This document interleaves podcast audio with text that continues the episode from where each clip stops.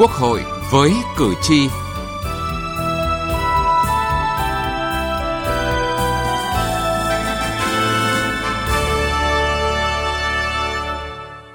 Thưa quý vị và các bạn, trong những ngày làm việc cuối cùng của đợt 1 kỳ họp thứ 5 Quốc hội khóa 15, các đại biểu Quốc hội đã thảo luận về dự thảo nghị quyết về việc lấy phiếu tín nhiệm, bỏ phiếu tín nhiệm đối với người giữ chức vụ do Quốc hội, Hội đồng Nhân dân bầu hoặc phê chuẩn. Theo dự kiến, nghị quyết này sẽ được Quốc hội thông qua tại đợt 2 kỳ họp thứ 5 Quốc hội khóa 15, sẽ bắt đầu diễn ra vào đầu tuần sau, 19 tháng 6. Đối tượng lấy phiếu, quy trình, hệ quả của việc lấy phiếu là nội dung được đại biểu tập trung thảo luận.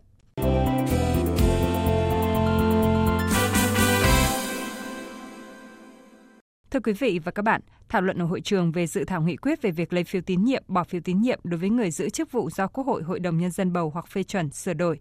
Các đại biểu Quốc hội đều khẳng định lấy phiếu tín nhiệm có ý nghĩa quan trọng trong việc đánh giá cán bộ. Các đại biểu đánh giá cao Ủy ban Thường vụ Quốc hội đã kịp thời thể chế hóa đường lối của Đảng, bảo đảm đồng bộ đường lối chủ trương của Đảng với pháp luật của nhà nước, đồng thời ghi nhận dự thảo nghị quyết có nhiều quy định tiến bộ. Về đối tượng lấy phiếu tín nhiệm, đại biểu Nguyễn Thị Thu Nguyệt, đoàn đại biểu Quốc hội tỉnh Đắk Lắk nêu vướng mắc thực tế. Thực tiễn địa phương hiện nay, có những nơi đang thực hiện mô hình bí thư kiêm chủ tịch hội đồng nhân dân, có nơi có đủ điều kiện thực hiện mô hình bí thư kiêm chủ tịch ủy ban nhân dân. Đối với những trường hợp này thì cũng chỉ lấy phiếu tín nhiệm đối với chức danh chủ tịch hội đồng nhân dân, chủ tịch ủy ban nhân dân mà không lấy phiếu tín nhiệm chức danh bí thư đảng ủy. Điều này sẽ gặp khó khăn trong việc xem xét đánh giá cán bộ ở cấp cơ sở, nhất là những chức danh chức vụ chủ chốt. Đồng thời cũng nảy sinh nhiều vấn đề về tư tưởng, một số đại biểu đề nghị dự thảo nghị quyết cần bổ sung nguyên tắc công khai kết quả bỏ phiếu tín nhiệm để đảm bảo sự thống nhất với quy định nguyên tắc công khai kết quả lấy phiếu tín nhiệm và đảm bảo sự minh bạch của các hoạt động này. Về tiêu chí căn cứ lấy phiếu tín nhiệm, đại biểu Nguyễn Hải Anh, đoàn đại biểu Quốc hội tỉnh Đồng Tháp đề nghị. Tôi xin đề nghị bổ sung cụm từ thực hành tiết kiệm, chống lãng phí vào sau cụm từ đấu tranh phòng chống tham nhũng tiêu cực bởi việc thực hành tiết kiệm, chống lãng phí là một chủ trương nhất quán đã được quy định trong hiến pháp và quy định tại nhiều nghị quyết, kết luận của Trung ương được thể chế hóa thành luật. Vì vậy, việc bổ sung vào căn cứ đánh giá mức độ tín nhiệm đối với người được lấy phiếu tín nhiệm, bỏ phiếu tín nhiệm là phù hợp, đảm bảo việc đánh giá được toàn diện, khách quan. Về hệ quả của việc lấy phiếu, một số đại biểu đề nghị khi người được lấy phiếu tín nhiệm có quá nửa đến dưới 2 phần 3 tổng số đại biểu Quốc hội, đại biểu Hội đồng Nhân dân đánh giá tín nhiệm thấp, thì cơ quan hoặc người có thẩm quyền giới thiệu người đó để Quốc hội, Hội đồng Nhân dân bầu hoặc phê chuẩn, có trách nhiệm trình Quốc hội, Hội đồng Nhân dân tiến hành bỏ phiếu tín nhiệm ngay tại kỳ họp đó. Đại biểu Nguyễn Anh Trí, đoàn đại biểu Quốc hội thành phố Hà Nội cho rằng, quy định 96 nêu ra những cán bộ có tín nhiệm thấp kịp thời xem xét đưa ra khỏi quy hoạch cho từ chức miễn nhiệm hoặc bố trí công tác khác thấp hơn chức vụ đang đảm nhiệm, không chờ hết nhiệm kỳ. Tôi mạnh dạn đề nghị là Quốc hội sẽ làm để làm sao đó mà bỏ phiếu tín nhiệm lại tại kỳ họp đó luôn. Vì đây là công tác của tổ chức cán bộ, cho nên để càng lâu càng khó làm và sẽ nhiều cái tiêu cực nó sẽ xảy ra. Về cách tính tỷ lệ phiếu, đại biểu Nguyễn Thị Việt Nga, đoàn đại biểu Quốc hội tỉnh Hải Dương nêu ý kiến.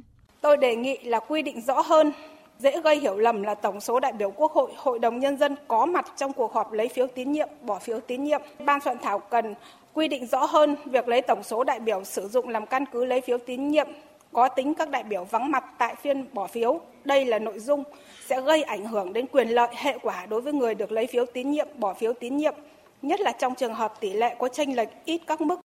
Để phòng ngừa tình trạng lợi dụng lấy phiếu tín nhiệm để gây mất đoàn kết nội bộ, đại biểu Mai Thị Phương Hoa, đoàn đại biểu Quốc hội tỉnh Nam Định đề nghị bổ sung về hành vi bị nghiêm cấm và trách nhiệm của cơ quan tổ chức cá nhân trong việc lấy phiếu tín nhiệm, bỏ phiếu tín nhiệm. Tôi đề nghị bổ sung vào điều 7 của dự thảo nghị quyết một ý như sau.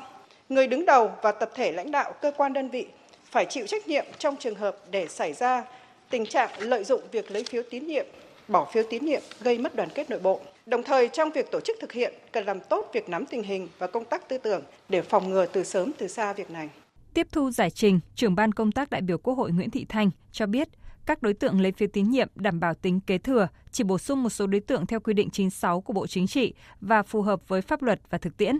Nguyên tắc công khai, minh bạch được bảo đảm từ khâu lấy phiếu đến bỏ phiếu tín nhiệm.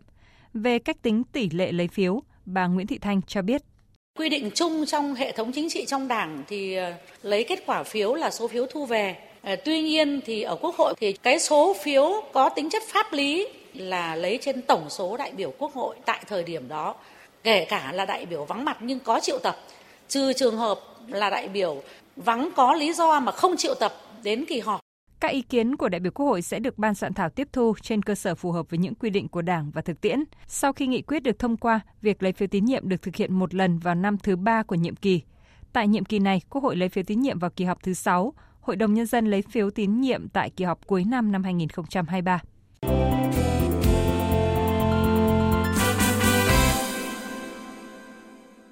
Thưa quý vị và các bạn, dự thảo nghị quyết sửa đổi bổ sung nghị quyết 85 ngày 28 tháng 11 năm 2014 về việc lấy phiếu tín nhiệm, bỏ phiếu tín nhiệm đối với người giữ chức vụ do Quốc hội, Hội đồng Nhân dân bầu hoặc phê chuẩn đang được Quốc hội bàn thảo có nhiều điểm mới nhằm đảm bảo việc lấy phiếu tín nhiệm được thực chất và hiệu quả, mang lại những tác động tích cực đối với công tác cán bộ. Đây là nội dung của cuộc trao đổi giữa phóng viên Đài Tiếng Nói Việt Nam với ông Lê Như Tiến, nguyên Phó chủ nhiệm Ủy ban Văn hóa Giáo dục của Quốc hội. À, vâng, thưa ông, à, việc lấy phiếu tín nhiệm Ủy viên Bộ Chính trị tại hội nghị giữa nhiệm kỳ Ban chấp hành Trung ương Đảng khóa 13. À, theo ông, kết quả của việc lấy phiếu lần này thì có ý nghĩa như thế nào đối với việc lấy phiếu tín nhiệm các chức danh do Quốc hội, Hội đồng Nhân dân bầu hoặc phê chuẩn? Tôi thấy là là lấy phiếu tín nhiệm lần này ở Trung ương đó, nó cũng có cái tác động rất là quan trọng và có ý nghĩa rất to lớn đối với việc là lấy phiếu tín nhiệm các chức danh do Quốc hội, Hội đồng Nhân dân bầu hoặc phê chuẩn sẽ được tiến hành trong kỳ họp tới ờ, thứ sáu của Quốc hội khóa 15. Thì tôi thấy đó là chính là cái thống nhất trong cả hệ thống chính trị. Bộ Chính trị thì có cái quyết định số 96 ờ, quy định về việc là lấy phiếu tín nhiệm đối với các chức danh chức vụ bộ máy lãnh đạo và quản lý. Đấy, thì tôi thấy là rất là có ý nghĩa ngày 2 tháng 2 năm 2023 thì ờ, Bộ Chính trị đã ban hành quy định số 96 ờ, về việc lấy phiếu tín nhiệm đối với chức danh, chức vụ lãnh đạo quản lý trong hệ thống chính trị. À, theo ông, nghị quyết của Quốc hội thì cần cụ thể hóa những điểm mới nào trong quy định số 96? Nghị quyết 85 năm 2014 à, của Quốc hội khóa 13 à, nhìn lại thì thấy rằng là cái nghị quyết này đó đã có tác dụng rất tốt trong cái việc là thực thi cái lấy phiếu tín nhiệm bỏ phiếu tín nhiệm của Quốc hội và Hội đồng nhân dân ờ, đối với lại những cái chức danh mà do Quốc hội và Hội đồng nhân dân bầu hoặc phê chuẩn. Tuy nhiên là cái nghị quyết này ra đời trong cái thời gian đó cách đây gần 10 năm đó thì nó còn có một số điều là chung chung vâng. ờ, chưa uh, cụ thể hóa và đặc biệt là mới đây thì uh, Bộ Chính trị lại có cái quyết định 96 ngày 2 tháng 2 năm 2023 cũng đã cụ thể hóa rất nhiều những cái chủ trương ờ, về lấy phiếu tín nhiệm. Ờ, cho nên là tôi thấy rằng là sửa đổi bổ sung cái nghị quyết ờ, 85 năm 2014 của Quốc hội khóa 13 lần này bổ sung tới 13 điều trên 18 điều.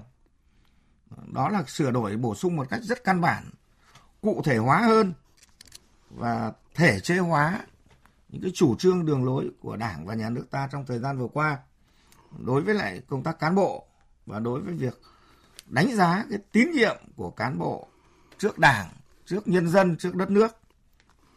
Vâng, à, để tiếp tục cuộc trao đổi thì à, mời quý vị thính giả cùng ông Lưu Như Tiến nghe ý kiến của ông Nguyễn Sĩ Dũng, à, nguyên phó chủ nhiệm Văn phòng Quốc hội và nhà báo Nhị Lê, à, nguyên phó tổng biên tập à, tạp chí Cộng sản về việc à, lấy phiếu tín nhiệm. Băn khoăn là làm sao bảo đảm tính thiết thực. Đây cũng là kinh nghiệm của nhiều lần bỏ phiếu trước. Lòng dân trông đợi nhưng không đi xử lý. Thì lần này chúng ta thấy gắn vào với việc phòng chống tham nhũng tiêu cực. Tức là đánh giá cán bộ một cách toàn diện hơn từ tư tưởng chính trị, đạo đức, lối sống, nhân thân thân nhân. Tất cả các mối quan hệ mà người cán bộ liên quan tới đều được thẩm định đánh giá. Cố nhiên là rất khó khăn nhưng không thể không làm. Đây rõ ràng là một cái công cụ để kiểm soát quyền lực anh không phải từ tung tự tác được anh có người đánh giá anh đấy. Nếu mà tín nhiệm thấp thì nên từ chức. Thực chất ý chúng ta ba mức tín nhiệm cao này tín nhiệm tín nhiệm thấp. Như vậy tỷ lệ mà ờ, xác suất của nó là chỉ 30% phần trăm mà anh lại vẫn bị rất cao như vậy đấy. Thì chứng tỏ là uy tín của anh rất thấp. Nhưng mà cách thức bỏ phiếu tín nhiệm lần sau là quan trọng. Và và và nó sẽ công bằng. Mà thực chất ấy, là bỏ phiếu bất tín nhiệm. Thì ở cái thủ tục bỏ phiếu tín nhiệm đấy để mà cách chức đấy thì nên cho người ta cái quyền giải trình. Bởi vì rất nhiều vấn đề cuộc sống nó khó khăn lắm. Người ta không giải trình thì có nhiều khi là không có bằng đâu. Nên có thủ tục là người đó được giải trình. Thì khi anh bỏ phiếu để mà cách chức người ta đấy thì nó công bằng. À, vâng, à, thưa ông Lê Như Tiến là ông có bình luận gì khi nghe ý kiến vừa rồi? À, ý kiến của nhà báo Nhị Lê và ông Nguyễn Sĩ Dũng đấy thì là hết sức chính xác là bởi vì đó là những cái những người mà họ chăn trở băn khoăn uh, rất lâu rồi với lại việc bỏ phiếu lấy phiếu tín nhiệm. Và các anh cũng nói với tôi là lấy phiếu tín nhiệm bỏ phiếu tín nhiệm ở trung ương cũng như ở quốc hội thế nào để cho thực chất và không phải hình thức. Còn nếu mà chúng ta đưa ra một cái việc làm ở trung ương hoặc là ở quốc hội mà lại không thực chất lại chỉ là hình thức thôi đó thì không còn mấy ý nghĩa. Thế thì việc đó cũng không cần thiết phải làm.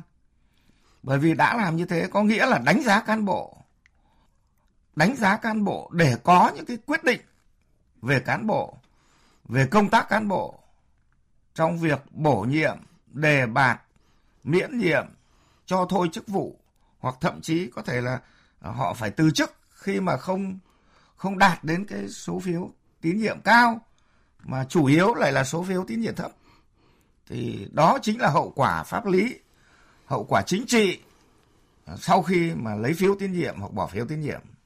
À, vâng, à, xin à, trân trọng cảm ơn ông. Quý vị và các bạn vừa nghe cuộc phỏng vấn của phóng viên Đài Tiếng Nói Việt Nam với ông Lê Như Tiến, nguyên Phó chủ nhiệm Ủy ban Văn hóa Giáo dục của Quốc hội.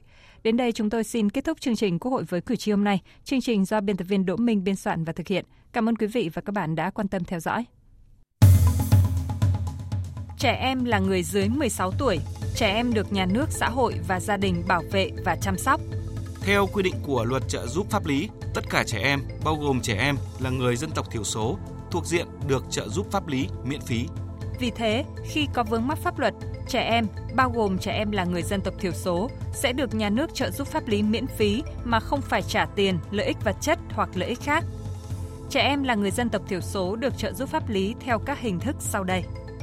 Được tổ chức thực hiện trợ giúp pháp lý, cử người tư vấn pháp luật, hướng dẫn, đưa ra ý kiến, giúp soạn thảo văn bản liên quan đến tranh chấp, khiếu nại, vướng mắc pháp luật, hướng dẫn giúp các bên hòa giải, thương lượng, thống nhất hướng giải quyết vụ việc.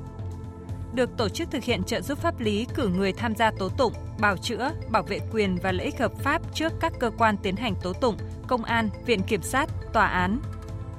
Được tổ chức thực hiện trợ giúp pháp lý cử người đại diện ngoài tố tụng trước các cơ quan nhà nước có thẩm quyền khác để bảo vệ quyền và lợi ích hợp pháp của trẻ. Hiện nay, các tổ chức thực hiện trợ giúp pháp lý cho trẻ em nói chung và trẻ em là người dân tộc thiểu số nói riêng bao gồm 63 trung tâm trợ giúp pháp lý nhà nước trực thuộc Sở Tư pháp các tỉnh, thành phố trực thuộc Trung ương và các tổ chức tham gia trợ giúp pháp lý. Bạn có thể tìm thông tin liên hệ của các trung tâm trợ giúp pháp lý nhà nước và tổ chức tham gia trợ giúp pháp lý bằng cách truy cập danh sách tổ chức thực hiện trợ giúp pháp lý trên cổng thông tin điện tử Bộ Tư pháp, trang thông tin điện tử trợ giúp pháp lý Việt Nam – trang thông tin điện tử của Sở Tư pháp địa phương. Hoặc có thể gọi về Cục trợ giúp pháp lý Bộ Tư pháp theo số điện thoại 024 62 73 96 31 để được cung cấp thông tin liên hệ.